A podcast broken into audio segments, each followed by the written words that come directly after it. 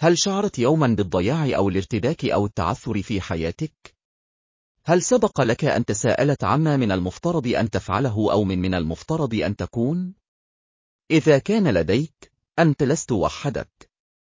يواجه العديد من الأشخاص هذه الأسئلة في مرحلة ما، خاصة عندما يواجهون تغييرات أو تحديات كبيرة، مثل التخرج، أو الانتقال، أو تغيير المهنة، أو فقدان أحد أفراد أسرته، أو التقاعد. أتذكر عندما رمتني الحياة بكرات منحنية، إحدى الحالات كانت التسريح من وظيفة ذات أجر كبير. لقد أغلقت إحدى الشركات، وكان انتقال زوجتي في وقت غير مناسب. هذه هي اللحظات المرغوبة عندما نصل إلى مفترق طرق، وهي النقطة التي يتعين علينا فيها اتخاذ قرار سيشكل مستقبلنا. في أغلب الأحيان، نشعر بالتوتر والارتباك خلال هذه الأوقات. كنت ضحية لهرموناتي وذكرياتي وقلقي وتصرفاتي دون تحليل. الجزء اللوزي من عقلي يريد التصرف الآن. ولم يكن الفص الجبهي يقدم الحلول الإبداعية الأساسية. نجد أنفسنا عند مفترق طرق يبدو مستحيلا. المشكلة سوف تتغلب علينا إذا لم نفعل شيئا. من الممكن أن نجعل الوضع أسوأ مائة مرة إذا اتخذنا القرار الخاطئ. في هذه الحالة، اتخذت عدة قرارات خاطئة في أسوأ الأوقات الممكنة. لكن كيف نتخذ القرار الصحيح؟ كيف نجد اتجاهنا وهدفنا في الحياة؟ لا توجد إجابة سهلة على هذه الأسئلة، ولكن بعض الخطوات يمكن أن تساعدنا على التنقل في مفترق الطرق بشكل أكثر وضوحا وثقة. علينا أن نبدأ بمن نحن.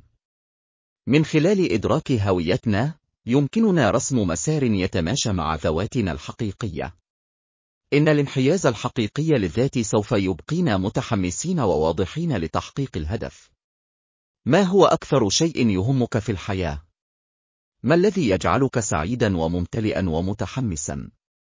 ما هي نقاط قوتك ومواهبك ومهاراتك؟ ما هي أحلامك وأهدافك؟ يمكن أن تساعدك هذه القرائن على اكتشاف ذاتك الحقيقية وهدفك الفريد. قم بتدوينها أو إنشاء لوحة رؤية لتفكير نفسك بما تريد ولماذا تريده. نحن بحاجة إلى مراقبة أفكارنا عن كثب. سوف تتخلص عقولنا من الإخفاقات والأخطاء وغيرها من البيانات عديمة الفائدة. سوف يدفعنا ناقدنا الداخلي إلى الكارثة أو استخدام نهج كل شيء أو لا شيء.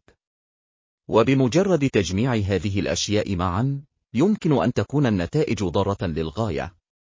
ولسوء الحظ، في بعض الحالات، يكون الحل السلبي لا رجعة فيه.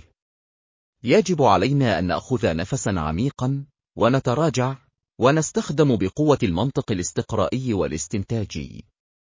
ما هي المسارات المحتملة التي يمكنك اتخاذها من مفترق الطرق الخاص بك؟ ما هي إيجابيات وسلبيات كل خيار؟ ما هي المخاطر والمكافآت؟ ما هي التكاليف والفوائد؟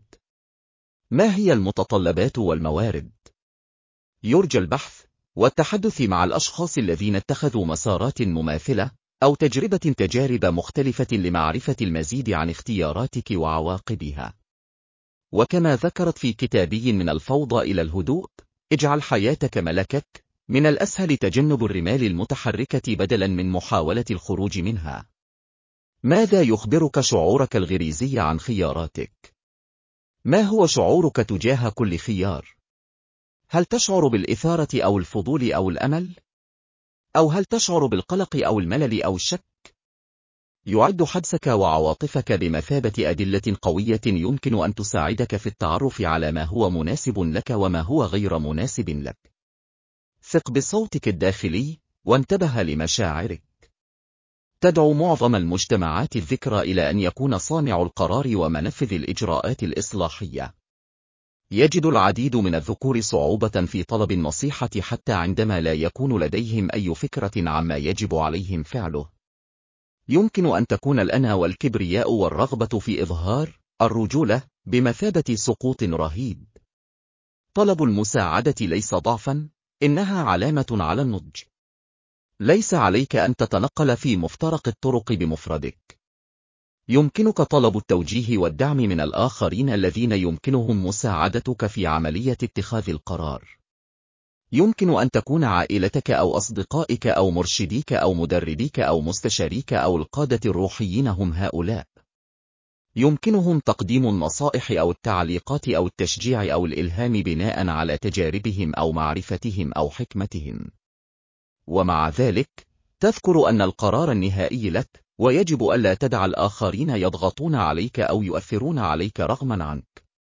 سيكون من المفيد أن تقبل النصيحة، وليس حرفيا، إلا إذا تم استنتاج الإجابة من حساباتك الداخلية. غالبا ما يؤدي التمني والرغبة والصلاة بدون أفعال إلى نتائج قليلة أو معدومة. بمجرد التفكير، والاستكشاف، والاستماع، والسعي، فقد حان الوقت لاتخاذ القرار واتخاذ الإجراءات اللازمة. لا تدع الخوف أو الشك أو المماطلة يمنعك من المضي قدما. تذكر أنه لا يوجد قرار مثالي، ويمكنك دائما تغيير اتجاهك إذا لزم الأمر. الشيء الأكثر أهمية هو أن تأخذ الخطوة الأولى، والتي تليها، ثم التي تليها حتى تصل إلى وجهتك. لا تخف أبدا من الفشل، لأنك لن تنسحب، لذلك لا يمكنك أن تفشل. الخوف والشك يتولدان من الإيمان المحدود بحكمنا. الطريقة الوحيدة للقضاء على هذا الخوف هي ممارسة الحكم والإتقان فيه. الممارسة المثالية تجعلها مثالية. لقد فعلنا جميعا شيئا ما لأول مرة. لقد قمنا أيضا بأداء المهام بشكل متكرر وأصبحنا جيدين في تلك المهام. تذكر هذه فسوف تختفي مشاعر الارتباك أو الشك عندما تصبح ماهرا من خلال التكرار. أنا لا أقول أنه سيتغير بين عشية وضحاها. لا شيء يستحق أن يكون بسيطا وسهلا.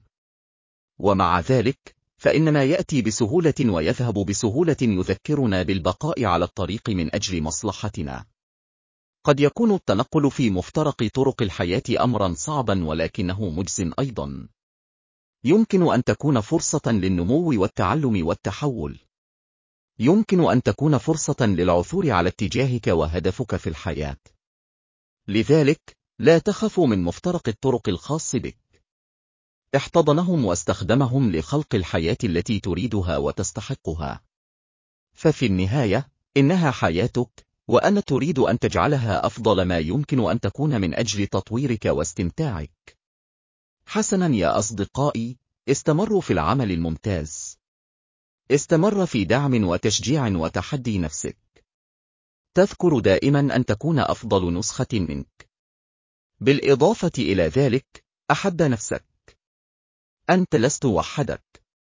أنت ذات صلة وجديرة. ماذا عن ذلك؟